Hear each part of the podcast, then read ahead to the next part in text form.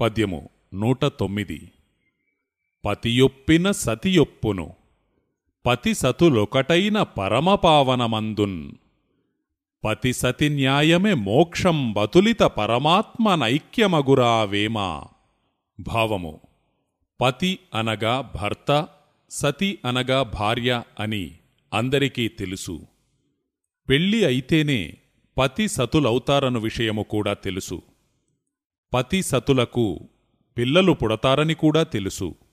ఈ విధానమంతా జ్ఞానులకు అజ్ఞానులకు అందరికీ తెలిసినప్పటికీ చాలామందికి ఈ విషయము దైవికమైనదని ఆ దైవిక విషయమే ప్రపంచములో ఇలా ప్రతిబింబించి ఉన్నదని ప్రపంచములో ప్రత్యక్షముగా ఉన్న పతి సతుల విధానమును ఆధారము చేసుకొని పరోక్షముగానున్న దైవ విధానమును అర్థము చేసుకోగలరని దేవుడే ఇలా ఉంచాడు.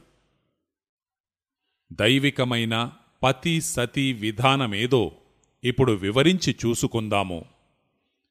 భగవద్గీత గుణత్రయ విభాగ యోగమను అధ్యాయములో మొదటనే పరమాత్మను పతిగా ప్రకృతిని సతిగా చెప్పారు. శ్రీకృష్ణుడు చెప్పిన భగవద్గీత ప్రకారము జగతి మొత్తమునకు ప్రకృతి పురుషులు సతీపతులుగా ఉంటూ ప్రతి జీవరాశికి వారే తల్లిదండ్రులైనారు.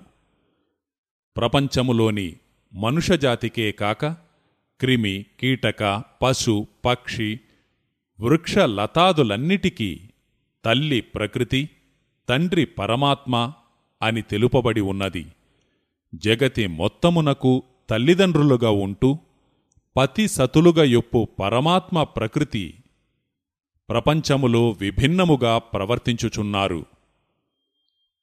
పతి అయిన పరమాత్మకు సతి అయిన ప్రకృతి విధేయురాలైనప్పటికీ పరమాత్మ ఆదేశానుసారము జగతి పట్ల పరమాత్మ మార్గమైన దైవ మార్గమునకు ప్రకృతి అయిన మాయ ఎంతో వ్యతిరేకముగానున్నది.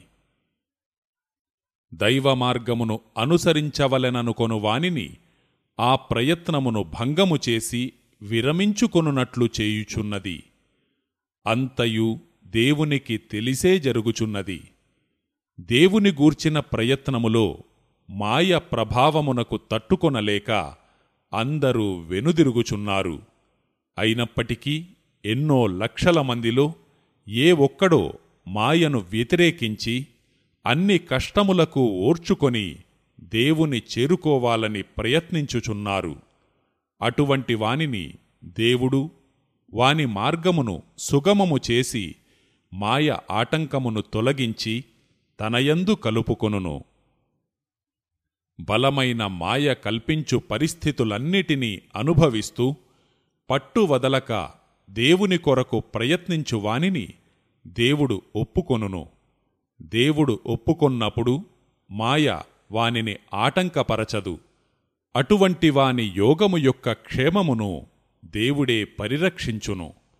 అప్పుడు వాడు దేవునియందైక్యమైపోవును ప్రపంచములో మాయ కలుగజేయు అనేక కష్టములను అతిక్రమించి దేవుని మార్గమును వదలని వానిని దేవుడు తన మనిషిగా అంగీకరించును.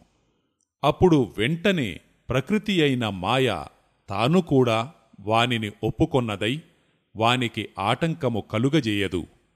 కావున పైపద్యమందు పతిజెప్పిన సతియొప్పును అన్నారు. ఆ విధముగా పరమాత్మ ప్రకృతి ఇద్దరూ వాని పట్ల ఒకటై నడుచుకొన్నప్పుడు వాడు మోక్షము పొందును. దానినే పద్యమందు వ్యక్తపరుస్తూ పతిసతులొకటైన పరమపావనమందున్ అన్నారు. పతి సతి ఇద్దరూ ఒక మార్గమును నడుచుకోవడము న్యాయమగును. పతికి సతి విరుద్ధముగా నడుచుకోవడము అన్యాయమగును. ప్రకృతి పరమాత్మ భక్తుని పట్ల న్యాయమార్గమున చరించిన మోక్షము లభించును. కావున పైపద్యమందు పతి సతి న్యాయమే మోక్షమన్నారు. పతి సతి న్యాయముగా చరించినప్పుడు భక్తుడు వెంటనే జన్మరాహిత్యము పొందును.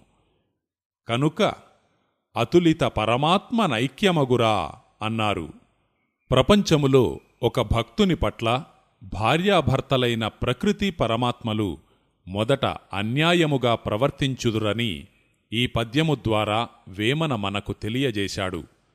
పతి ఒప్పినప్పుడే సతియు ఒప్పుకొని ఇద్దరూ న్యాయముగా ప్రవర్తించుతురు వారిద్దరూ ఒకటై న్యాయముగా ప్రవర్తించినప్పుడే భక్తునికి మోక్షము లభించును. మాయ ఆటంకములను ఓర్చుకోలేక నేనెంత భక్తిగా ఉన్నా నాకే కష్టాలొస్తున్నవని దేవుని వద్ద న్యాయమే లేదని అనుకొన్నవాడు దేవుని మార్గములో భ్రష్టుడగును. దేవుని గూర్చి ఏమీ అనుకోక అన్నిటికీ ఓర్చుకున్నవాడు మొదట పరమాత్మచేత ఒప్పుదల పొంది ప్రకృతి పరమాత్మలు న్యాయముగా ప్రవర్తించగా భక్తుడు మోక్షమును పొందును. పతి సతుల విధానము ప్రపంచములో ప్రతిబింబించి ఉన్నదని ముందే చెప్పుకొన్నాము. పతికి సతి వ్యతిరిక్తముగా నడుచుకొనుట పతిని తన మాట వినునట్లు చేసికొనుటైన అన్యాయ విధానము భూమి మీద కలదు. అట్లే పతికి సతి అనుకూలముగా నడుచుకొనుట పతిమాటయే తన మాటగా పతి చెప్పినట్లు సతి నడుచుకొను న్యాయమార్గమూ భూమి మీద కలదు. మీ అనుభవములో న్యాయ అన్యాయ పతి సతులను గూర్చి తెలిసినట్లయితే ఎవరైనా సంపూర్ణ జ్ఞానులు కాగలరు. దేవుని మార్గములో నడుచువారికి ఆటంకములేర్పడినా దేవుని దగ్గర న్యాయముందా అని సహనము కోల్పోయి మాట్లాడరు. ఎన్ని కష్టములొచ్చినా ఇది తల్లి అయిన మాయ పని అని ఎరుకగలిగి నడుచుకొందురు.